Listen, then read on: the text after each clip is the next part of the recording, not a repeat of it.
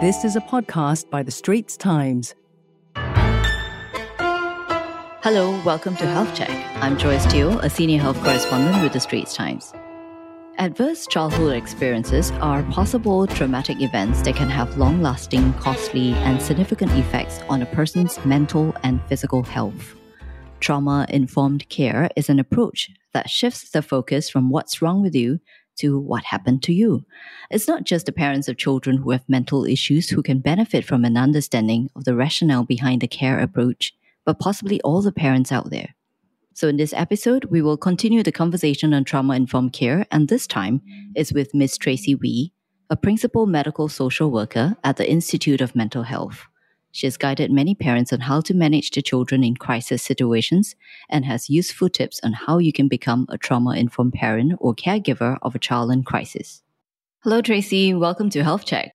Hi. Hello. Thanks for having me here. So, can you start by telling us very briefly about what you do as a principal medical social worker at IMH? a large part of what I do is working with our, our patients and their families in terms of managing, understanding their illness, and also working with them through navigating the health system as well as uh, making sense of the kind of treatment they're going through or what more can be done to help them in their healing, recovery, and treatment process. So I'm also a family therapist. All right, but you know, we were talking about IMH with this trauma informed care, right? I mean, you're, there's this cultural shift. Um, what has changed for you? You know, actually, why do parents need to know about it, right? Ah, yes, yes. Okay, I think it is it is very important because when I think whenever we use the word trauma, most people think that it is must be something catastrophic. So oftentimes when I work with uh, family members or even patients themselves, whenever I use the word trauma, oh, you, you, you seem traumatized, oh, you, you must have suffered from certain traumatic incident. They're, they're, no, no, no, no, no, no, I, I, I, I'm not, I'm fine. And, and to them, it's like, you know, go through a war, go through some very tragic death then it's trauma. But actually, I think what I look like parents to know is that your child or even yourself can experience trauma from any events that is sudden, can be very overwhelming. So for children is to understand that trauma can come in the form of being bullied in school, um, to can come in the form of uh, witnessing certain violence or witnessing the death of loved ones, or, or even uh, any kind of, for some children, failing an exam can be traumatic. So, so we also don't want to uh, to medicalize everything and say that oh anything bad means it's a trauma, but it's really more of anything that actually overwhelms the child's normal coping, such that they can't really cope and they can they can't really recover from it uh, fast. Then that can that is probably a traumatic event for them. And it's important for parents to know because we don't want the parents to go away thinking that the child is just behaving badly, the child is just being naughty, and what's wrong with the child. So Tracy, how do you, you know, help parents cope with their children's mental problems? Can you give us an example? Okay, so um, let's say, for example, quite often parents, when they come to us or when, when they are referred to us, they often come with them the issue of, oh, uh, I, I don't know why my child is misbehaving. I don't want my child uh, just cries and cries and shouts and shouts, doesn't listen. And so it's a lot of behavioral presentation that the child is showing. So a lot of symptoms and reactions in the child. And often parents wants to know why, what is the problem, and how to fix it. What can I do? I think that's natural. That's normal. But I think uh, many times when I hear that, rather than going into, oh, okay, so your child is screaming, shouting, okay, you do this. Oh, your child has been uh, misbehaving, okay, you do this. Rather than prescribing, I think it's important to understand what brought out such behavior in the child and how, and I usually will find out from the parents uh, my child usually, when I try to uh, ask him to go to school, he will scream and shout. And after 15 minutes of screaming and shouting, then he will go up the school bus. Then he will go to school. Oh, it's very tiring. Okay, so that's the that's that's what causes it. Then I often ask, so how, when your child is screaming and shouting, how did you respond? As a parent, what did you do? I scold him, I, I shout at him, I shout back, lah, and then I just drag him up the bus and he just have to go. So, so when I hear this, uh, I'm not going to be, I'm not going to like say, oh, there's something you did wrongly or, or correctly, but it's more of, okay, so when, have you tried other methods? Have you tried other means? No, lah, no point. I, I tried to talk to him, he won't listen. I tried, I tried this, I tried that, won't listen. So I had to, you know, use some violence. I got to be very tough with him. And then I will then try to explore with the parents that, um, what do you think, why do you think the child may be reacting this way? I realized a lot of parents will then start asking, hmm, okay, you're asking me all this question. Is there something more to it? And, and as they talk, then they'll start processing and also making sense of, oh, why did my child behave this way? Oh, this started actually after the daddy uh, left, or after, or this started after uh, the child, my daughter came back and tell me that someone is bullying her in school, and and then this behavior started. And I said, mm, okay, so when daughter tells you she's being bullied, uh, what, how did you respond? What did you say to her? I just tell her, say, ignore it, lah. Tell her just complain teacher, lah. And then just bear with it and all that. Then, then this is where the trauma informed part come in. I think most parents don't, don't feel good when they know that their child is being bullied. They, the trauma informed part will then tell them that, look, these such reactions are actually expected and normal reactions. And this reaction is a call for help, not a call for punishment, not a call to be fixed. And as parents, then you need to go into the issue of being bullied. How can we soothe the child? How can we find ways to help this child cope with the fear and the anxiety? And then from there is really working with the child through this issue of being bullied and even talking to the school, talking to the working the system, rather than just stopping the behavior and expecting the child to behave. Right, but it sounds like it requires a lot of patience, right? Ah, yes, yes. And, and actually that's what a lot of parents need. I think when, when working with trauma, and, and I do, I do agree that as parents, sometimes you don't, you know, we don't have that. It's like your, your, your school bus is waiting and you're here kicking, screaming. I don't have half an hour to talk to you nicely. I, I just need to get you up the bus straight away, which is quite common. But it's precisely because this part is lacking that the problem perpetuates. So many times I always often tell parents, you keep doing the same thing and the child keep giving you the same responses. So shouldn't that tell you there's a pattern that needs to be broken? Shouldn't that tell you that then there's something else that needs to be done differently? So sometimes we do need to have that patience to put in that time of the day. And, and it is necessary because for the child, they need that. They really do need the adult that they trust to show them the understanding, to soothe them, to help them, and, and then change will come. It can't come with just you doing something and, and then fixing the problem in that sense. Yeah. Right. Or picking up a cane or something. yes. yes. Mm. Right. But it can go the other way as mm. well, right? I mean, I'm just thinking, say, if a child is being bullied, um, you know, he's he or she is going to go back to school, right? It's the same school, same mm. classroom. That, yes you know, and if they don't really settle it properly, the behavior change at home, I mean, it's going to last for a while, yes, right? Yes. So as a parent, you know, yes. Yeah, how far do you go? I mean, to accept the bad behavior or whatever that will happen. Okay. So, so I think that's the thing. There are some things that the parents also cannot control.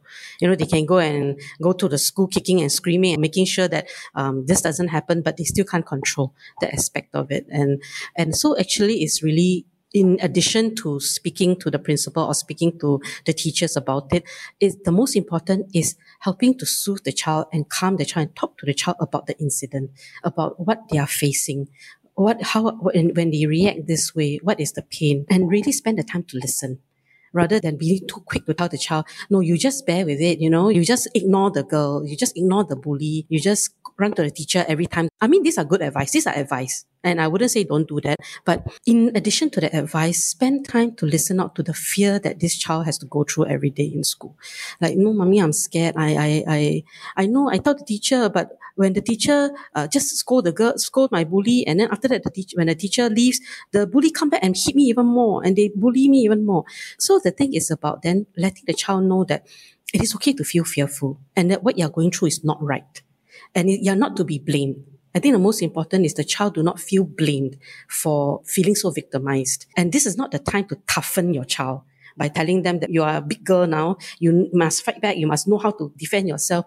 It is a time to actually look into what is happening to you. And you're, yes, you're scared. Uh, uh, yeah, mommy knows you're scared. So what can mommy do to help you? What, what can, uh, what can we do to help you feel better, even though you're going back to face the bully?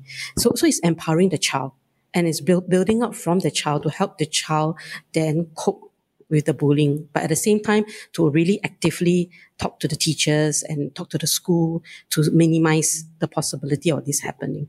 But it is really two ways and it's working with the child is actually a lot more crucial. Find us on Apple, Spotify, Google Podcasts, or via the Google Voice Assistant and Amazon Alexa enabled devices. And now back to our podcast episode. You also deal with uh, parents of uh, children who are depressed, right, or have anxiety. So, what are the things that you know parents should avoid doing when dealing with a child like that? Okay, I think the most important thing that you avoid is to uh, discount or dismiss their emotional reactions. As parents, we must remember to look at our child's struggles through their eyes. So if you have a seven year old, you have an eight year old, look at their problem like an eight year old, as a seven years old. But many, many times parents look at it as a parent and they judge the child's problem through the lens of an adult. So I think it's, what we should not do is to look at them from your own lens and assume that this is what they're going through and this is what can be done. So don't dismiss everything they say. Don't discount everything they say. Don't minimize the pain that they are going through as just childish behavior, as just, uh, as just things that will pass. So really stay with them. Understand the fear, understand their anxiety, and address it accordingly. So trauma informed care, it's pretty new, right? At IMH, right? Mm, or, uh, yeah, in, in fact, it's, uh, if I say pretty new, I think uh, people overseas will be laughing at us, but it is it is pretty new. Because it, it's been around for a while, but I mean, yeah. But but how has it changed then the way you you know deal with uh the way you talk to parents? Certainly, before I I, am introduced to this concept or even learn more about this concept, I, I do fall into the same trap of uh, being very quick to to come with solutions, being very quick to say that, hey, what's wrong? What, how come, how come like that? You know, let's fix it. After learning more about trauma informed, it really reminds me to be sensitive. I think firstly, the sensitivity to people's struggles and, uh, and reminds me to look at it from their lens. So that's why when we always talk about trauma informed care, it's a lot about trauma, wearing the trauma informed lens, which is looking at the problem not within the person so this person's behavior, this person's reactions, maybe rudeness or difficult, challenging behavior, it comes from a background of certain struggles and pain. And it reminds me to then ask them more about what happened to you. What happened to you that brought out this anger? What happened to you that made you such an angry, um, suicidal person? Rather than, what's wrong with you? Why can't you stop this behavior? Why can't you just get yourself out of this? And, and that's, that's the lens that I often remind myself that the problem is not the person. This person has experienced bad things. And that's why it contributed to certain behavior. For parents, do not look at your child as a bad child. Don't just say that this is a naughty child. My daughter is a naughty child. She's a bad child. She's a problematic child. It, or rather, my daughter had bad things happen to her. And that's why she has this behavior. And that actually shifts our perspective it also shifts the way we look at the issue. Rather than looking at the child as this, this child is so difficult, I'm so angry. It's really, oh gosh, this child has gone through tough, tough times. I think she needs more patience and help and support. What changed then is the questions that we ask. What change will be then the approach that we use. So rather than one whereby it's punitive, like, like you say, very quick to pick up the cane and then cane them into good behavior then it's really talking about okay, what is going on, what has happened to you, especially if they have gone through certain trauma. And trauma can be in a form of even facing abuse.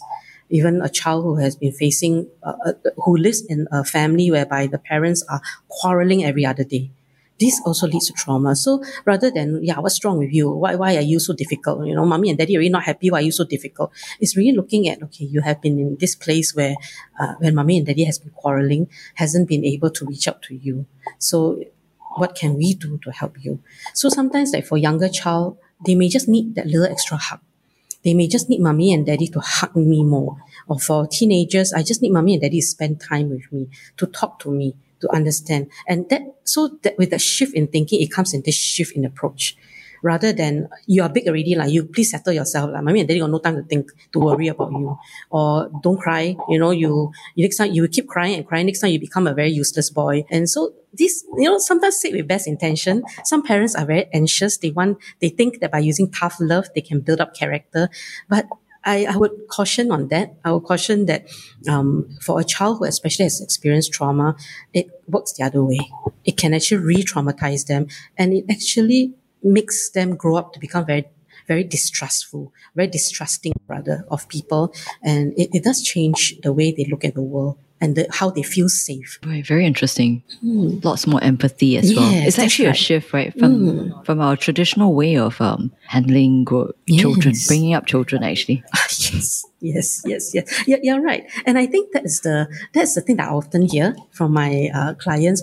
I my mom and dad they taught me this way, so I turn out okay. What so nothing wrong. And, and, again, really, I, I mean, honestly, apart from working on risk cases of abuse, uh, most of the cases I work with, the parents love their children. They don't want any harm to come. But they, their only, the only reference they have is their own experience of being parented. And sometimes they think that, okay, since, you know, my parents do it this way, I turn out fine, then why can't I use it the same way? But sometimes I often have to remind them that the generation is different. The experience that y'all go through is different. And even if, if it's similar, but it's a different person and you are not your own parents, although you want to parent the similar way, but you are not your parents. Your children are not you. So, so it's really a reminder of starting afresh with them and based on what they need. So again, wearing that lens to see where they are at, what do they need rather than imposing what you think should be the way onto them. So that's the part. I find it's a good reminder for that, That's great. That's very helpful actually. yeah. so.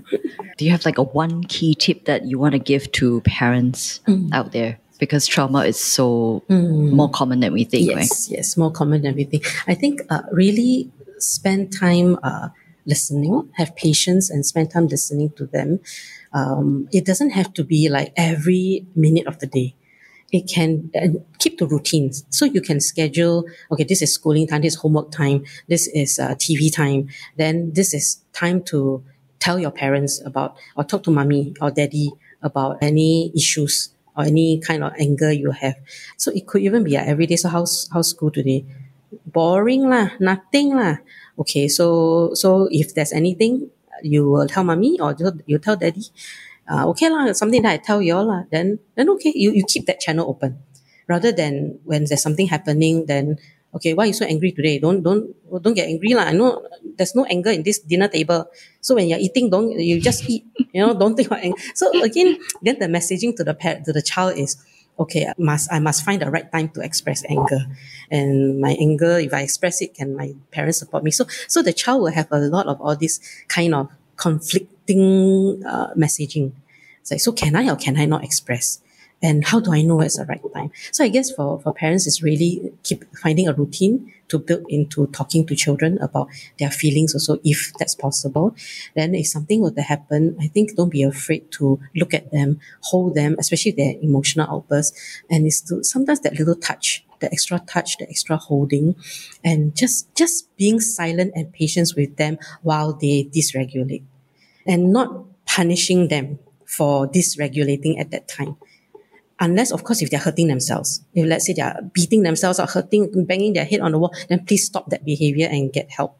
But then if they're not, if they're just screaming, shouting, they're just very unhappy, then I think it's to allow that, but stay with them and not stand above them and stare at them and glare at them and make them feel very shamed. So I guess, I guess that's important for parents themselves to also factor in self-care. And also, have you yourself experienced any trauma that you may have not resolved? Because that could also come out in the way you parent. So if you are a child of abuse previously, then may you want to focus on yourself as well, find healing for yourself at the same time that you're trying to help heal your child. So, so I think it's two ways. It, it can't be just the parents doing everything for the child and the, neglecting yourself. So I think that's that's another important part of trauma informed work. That's very interesting. Yeah, that's just putting it. That that's also part of the shift, right? At IMH, right? Yes, true. Yes, right. So it sounds like you know, as I was saying to Dr. Ann-Marie, it sounds like something that we can all mm. practice some aspects mm of it, right? Yes. Yes, yes, and that's the yeah. that's the best part. It does. I mean, you don't have to go for causes. You know, it's, it's sometimes it's that shift and the empathy, and the empathy comes with understanding building the awareness. So don't don't hesitate to read up. Now there's a lot of literature on trauma informed care. So just reading and takes what fits. And if some if it's something that is difficult, then don't hesitate to seek out professional help. And not seeking out professional help in terms of like or taking medicine all the time or anything like that, but more of counselor, seek out a counselor to talk about it. So find support for yourself such that you can help your child or find support for your child so that you can also then co co help together with the professional. Yeah, so I think it's, it's really not a scary thing. right. Great. Thanks a lot, Tracy. Thanks for the tips today. No worries. No worries. Thank you. Well, that's a wrap for Health Check, podcast series by The Straits Times. Don't forget to subscribe to us for free on your favorite smartphone apps, Apple Podcasts, Spotify, or Google Podcasts. Search for Straits Times Health Check, like us, and give us a rating. Thank you for listening.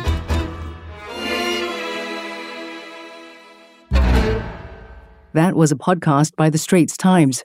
Send your feedback to podcast at sph.com.sg. Find us on Apple, Spotify, Google Podcasts, or via the Google Voice Assistant and Amazon Alexa enabled devices. For more podcasts by The Straits Times, The Business Times, and Money FM 89.3, you can also download the AWEDIO by SPH app. That's A W E D I O.